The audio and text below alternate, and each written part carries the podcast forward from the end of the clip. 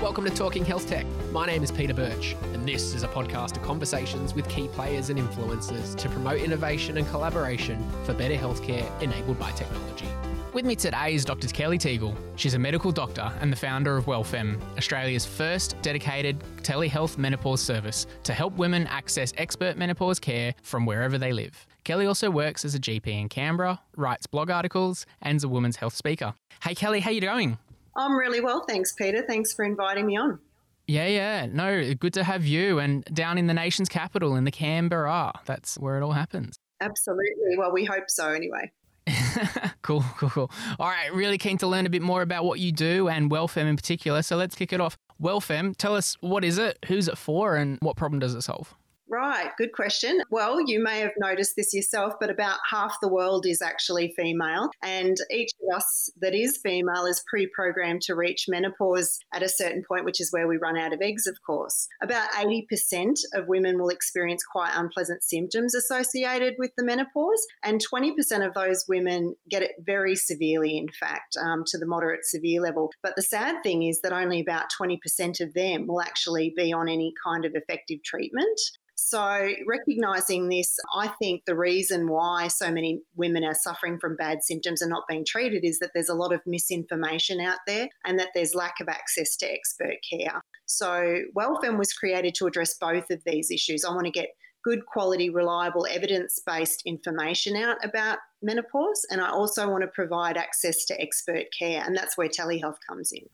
Okay, great. So it sounds like there's a service you provide, like a telehealth service, and also some resources. Is that what you said? Yeah, yeah. Information through the blog articles, through webinars, and all, lots of curating of good quality information and making sure people are directed in the right direction. But not only that, Peter, also I, I, think of GPs as being big customers of my service as well, because being a GP myself, I know that we can't all be experts in absolutely everything. And it's very common that we will cross refer to other GP colleagues who are more expert in certain areas. So I'm hoping to provide that service for other GPs out there who don't have the confidence in treating complex menopause cases that they can actually just send their patients along that they can get some uh, you know expert help and then they'll get a report back to them which sort of tells them everything that's going on and what we're doing what the treatments are so just a little bit of extra support for the gps yeah. Okay, really interesting. And so tell me a bit more about yourself. What's your background? You mentioned you're a GP, and why is this all important to you?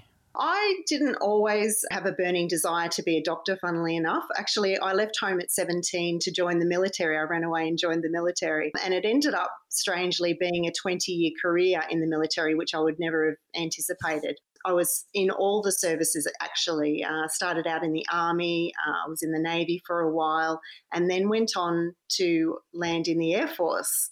So, yeah, I've had a, an interesting career before medicine. I was actually a fighter jet controller in the Air Force and met my ex husband while I was in the Air Force as well. So, did all of that. Actually, I went on a posting with my husband and uh, there wasn't any job for me there.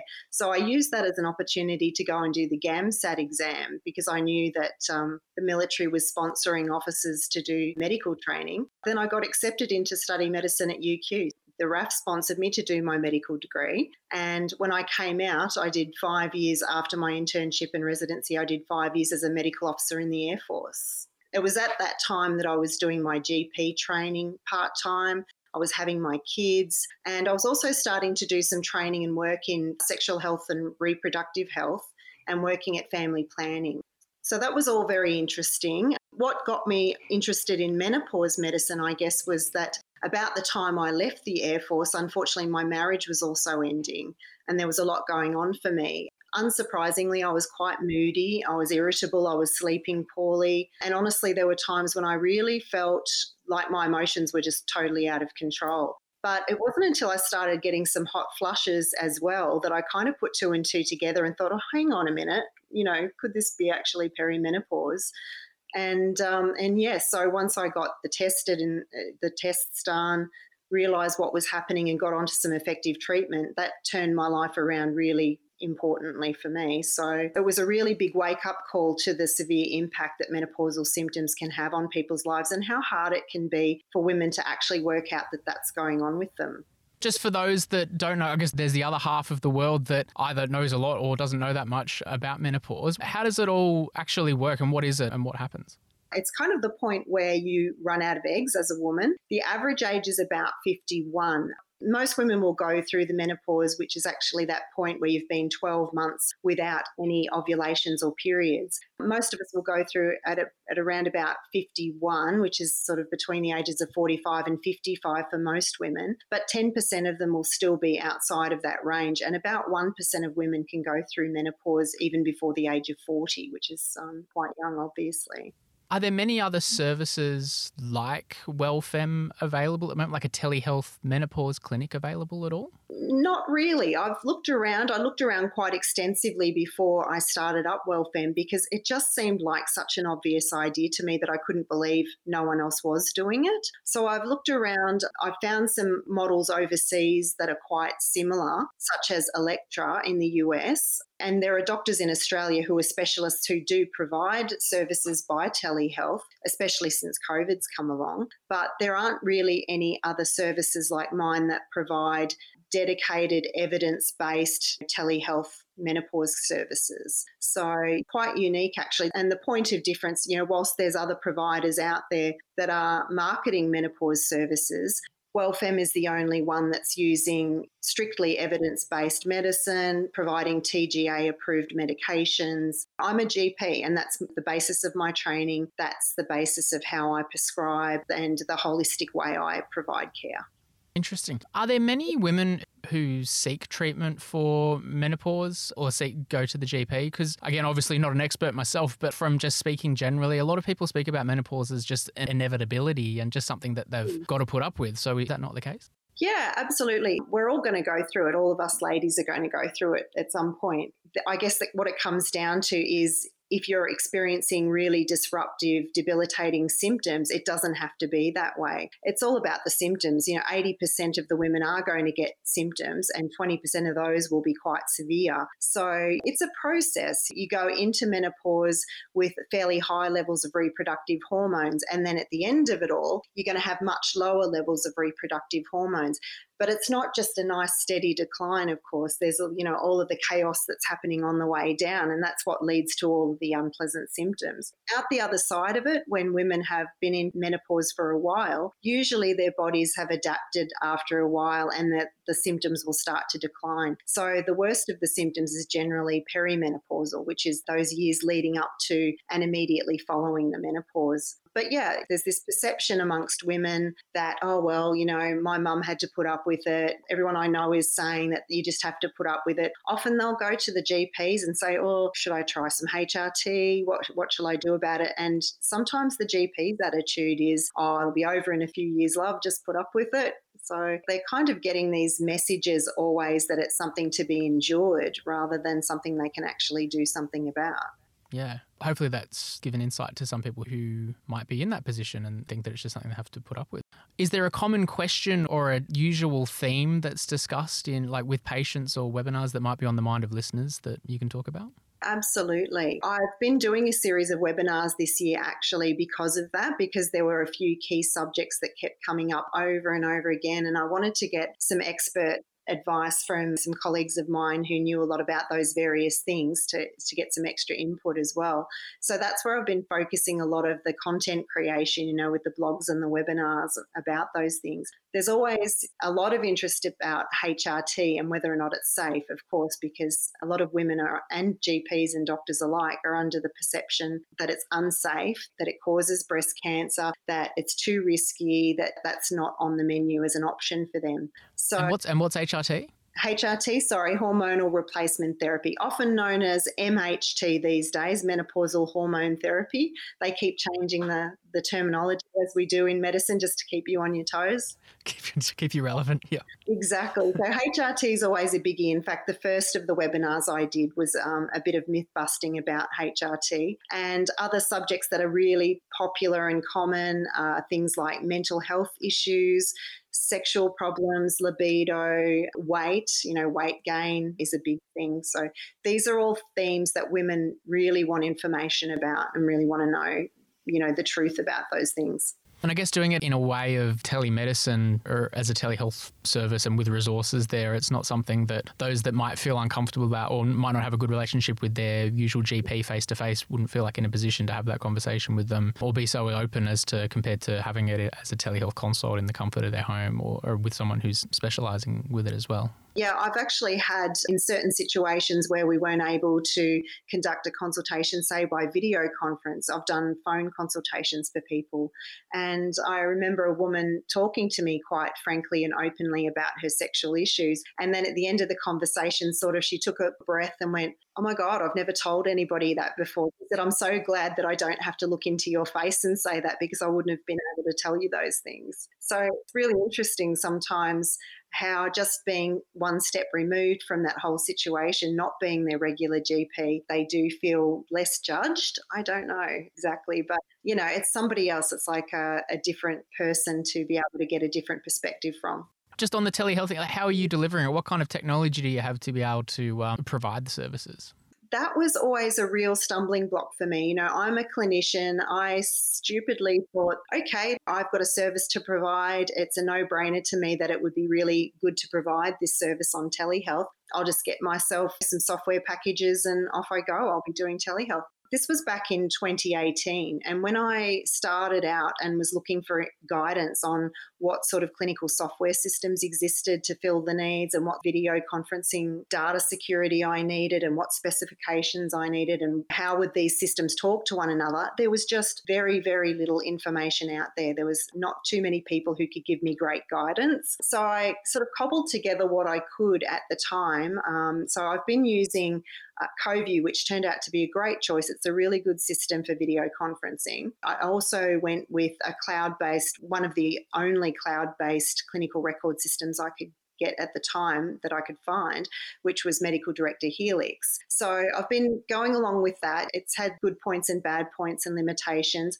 But one of the big fall down points for all of these systems is that they don't talk together, they don't integrate very well. So I've had this problem all along with if my patients make bookings through the Coviu system, that those bookings don't automatically pop up in Helix for me and, you know, have everything I need all transferred across as the patient's entering their demographic information and that sort of thing. So there's been a lot of double handling of patient data, which is not great from a data security point of view. You don't want to be having to transcribe things from one system to another manually, very labor intensive. So, yeah, I've had issues. Luckily, I had a conversation since I set up this appointment with you, Peter. I've had a conversation with Grace, who was one of the co founders for And Health. And uh, she very helpfully said to me, Oh, have you heard about Halaxy? And I hadn't heard about Halaxy. So, looking into that, that's looking like it's going to be a way forward for me in terms of taking a lot of the load for the administrative burden that I'm doing at the moment in the process of transferring all of my patient data across to Halaxy, and we'll see mm. how that goes. I'm feeling quite hopeful about it. It's an interesting topic. The whole like the whole reason of moving to cloud within healthcare is to solve well one of the big problem like the big reasons is to solve for that problem of the lack of interoperability. But I, you know we're still so far. We're getting there definitely, especially compared to two years ago when you were you know setting your practice up compared to now, and more and more like these solutions are speaking to each other and starting to find ways for integration. But it very much feels at those early stages, and you can see where it's going to be. But right now you've got patients to see on a day to day. So so, you know, need need an answer now. And then to that other point too, I'm always fascinated with people's who have taken up one cloud solution like a practice management systems on the cloud, and then the transfer of data from cloud to cloud is an interesting kind of evolving thing that is different in the old school day, like back in the day with you know transferring from a server based one to another server based one. You just pull it out and chuck it in and then away you go. I'm sure there's a few more steps than that. But these days, cloud to cloud, with the lack of interoperability in the first place, I'm going to guess you're running into a few problems with that. Yeah, that has not been as straightforward as I anticipated. So we're still looking for a solution there because, you know, it gets exported in one form and it needs to be imported into a different form. And sometimes there's even a third party provider doing that step in between. So it's not going to be smooth. But cloud is absolutely the way to go for a business like mine. I've been a startup as a single trader doctor without any funding or backing. So it's all got to be low cost, it's got to be efficient, it's got to be efficient in terms of labor And for scalability, I want to be able to hire doctors to work with me, whether they're just doing a session a week or whether they're working full time and they could be living anywhere in Australia. So the system has to be able to be easy for them to tap into from wherever they live. And it needs to be cost effective if you've only got a doctor who's doing one session a week some good advice for some of the tech vendors working on those solutions. And I know there are other, quite a few cloud based practice management systems available now who will probably be listening to this going, oh, we could so do that. So, but anyway, that's. Oh, Send them my way. I'll tell I've got all my lists of um, system requirements that I could never get all the boxes ticked for. So I can certainly pass those on moving on, say with telehealth and with the rebates and everything that's changed this year around Medicare, that's got to be a good thing from your perspective, right? With WellFemme. Yeah, look, it's definitely been an up and down year. It's been a bit of a roller coaster with the whole telehealth thing for sure. Um, when I first was arranging this interview with you, I remember there were no telehealth rebates at all for clients of my service at that point. But I was very hopeful, given you know the way things were headed with COVID and everything, that telehealth was going to be more widely adopted, which it was. Luckily, we had about four months there, I think, between April and the end of July, when my clients were able to claim Medicare rebates, and that was amazing. And I'll just to give you an example, like so when I first set up WellFemme. I remember the kids and I would be celebrating if I had one patient in a week. You know, so over that first 12 months, you know, I didn't have a whole lot of uptake. I was struggling with how to get going on marketing and find my groove in terms of where my audience was. But during the four months of the telehealth rebates, I was actually able to see 76 patients only working part time as I do. And that represented 150% more patients than I'd seen in the whole first year of operation. And only 19 of those patients were actually living in an MM1 allocated urban area. So, what we're talking about is the fact that most of those clients were outside central urban areas. I did a total of 127 items billed to Medicare in that time, and the vast majority of those were bulk bills, 108 of them. And I also saw 14 concession card holders in that time as well. What that meant was that compared to what I'd been doing before, I got uptake by a whole lot more people who actually wouldn't have been able to access the service normally because they lived outside urban areas, outside specialised care, and also because they couldn't afford private services. I was able to offer them bulk billing. So that was fabulous. I deliberately set out with WellFemme to be able to provide services to the more vulnerable women in rural and remote areas who don't have access to that kind of care. So that was good. We had that four months where they could do that. Uptake was good. And then, of course, July 20th came around, and then they decided that they were going to limit telehealth rebates to only consultations with a patient's regular GP. And I do understand the reasons for that. Obviously, there were a lot of opportunistic kind of pop up services that had no interest in long term patient care coming in on the scene and taking advantage of that. I remember hearing your interview with um, Dr. April Armstrong recently, Peter, and she was expressing the view, particularly of a lot of rural doctors, which was we don't want those pop up telehealth services taking away our patients. We need that work and um, they need that quality of care. So I can certainly understand that point of view. Where I'm coming from, I guess, is that my model of care is a subspecialist GP service. And there are a lot of people like me who subspecialize in general practice and I refer my patients to them a lot. So this is something that we can add to their regular GP's care by adding an extra perspective uh, and then working with the patient's GP as I do by providing really detailed reports back to the GPs afterwards to maintain that that continuity of care and support that continuity of care. So it is really, really important, and it's something we're now going to have to push forward to get it back for patients yeah. with these subspecialist GPs. Yeah, I'm definitely an advocate for all those different areas of, like you say, subspecializing in, in GP. So, you know, mm. travel medicine, skin cancer, women's health, mental health. You know, there's all these things around from a GP's perspective. It's not necessarily, it doesn't need to be referred to a specialist with a, an official referral and then have a long wait time. There are GPs that are just focused in a particular area, like yourselves or any other area But it's important then from your side, I would expect to have those good relationships with those family GPs who would become referral partners for you. They've got to see that value of having someone so so focused and specialized in an area, mm. because if not for them, you'd have to take out millions of dollars of TV ads and all of this, or you know anything else to be able to try and get that message out, you know, straight to the people. But the family GP relationship must be really important. Yeah, yeah. Well, so to be honest with you, at the moment, most of the clients that are coming to me is from word of mouth from other clients through particular, say, Facebook groups where women chat amongst themselves and say where they're getting good services or not. So it's getting around that way. In fact, you know, a client of mine mentioned the service on SBS Insight program a couple of months ago, and that led to a tsunami of bookings, which was fabulous. It's a nice problem to have. But I really would value being able to get the message out there to the GP piece because I really want to be able to support them. I'm also in their position where if I'm struggling to know something about a subject which is required to care for my patient, I want to know a good quality source to be able to refer them on to, someone that I trust to look after them and then to hand them back to me with all the information I need to pick up the ball and care for them ongoing. And that's exactly what I'm striving for with WellFemme. So, it, yeah, it's going to be a goal, I suppose, over the next, you know, 12 to 24 months to really start to foster that relationship, particularly with rural and remote GPs. And I think that I can definitely see from the rural GP's perspective about the concern of pop up telehealth and telemedicine clinics in just wanting to capitalize on a particular situation, being able to have filled direct to Medicare. But there's also a lot of benefit that a service such as yours can provide to the GP who is seeing many patients and wanting to provide a quality care across such a broad spectrum. And we all know how difficult the job of the GP can be in having to be a specialist in so many different areas. So, like your service would be particularly important to them. You mentioned that one of your focuses over the next 12 to 24 months will be around building those relationships with the GPs. What else should we look forward to and what's coming up just to finish off the conversation for WellFemme in the future?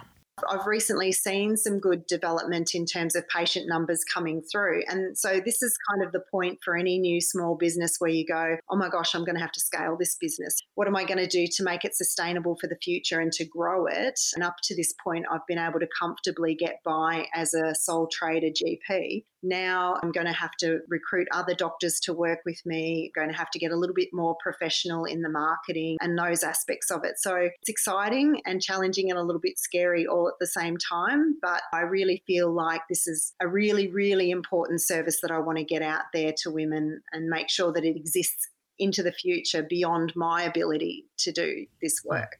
So that requires growing the business and extending it out there and getting other people in who can run it for me in years to come. Yeah, that's a big challenge. It's a good one to have, though. Much better challenge than the other way, having to work out how to scale down your business. so that's a good thing. Kelly, I'll put all the details of WellFemme and everything that you do in the blog article for this episode. And anyone that's keen to check out your services can do that via the information we'll put there. Hopefully, we'll see the same surge in activity that we saw from the SBS um, thingamajig that got you so many patients before. Maybe that'll be from this podcast as well. But it's, it's a valuable service that many of the listeners of this show will no doubt either see value in themselves or know know someone that would. Kelly, good luck with everything and thank you so much for your time. Thanks very much for inviting me along, Peter. I've really enjoyed it. Thanks for listening to Talking Health Tech. My name is Peter Birch. Make sure you go check out our website for all our resources, including this podcast and the largest directory of technology solutions available to Australian healthcare practitioners today. Until next time, I'm out of here.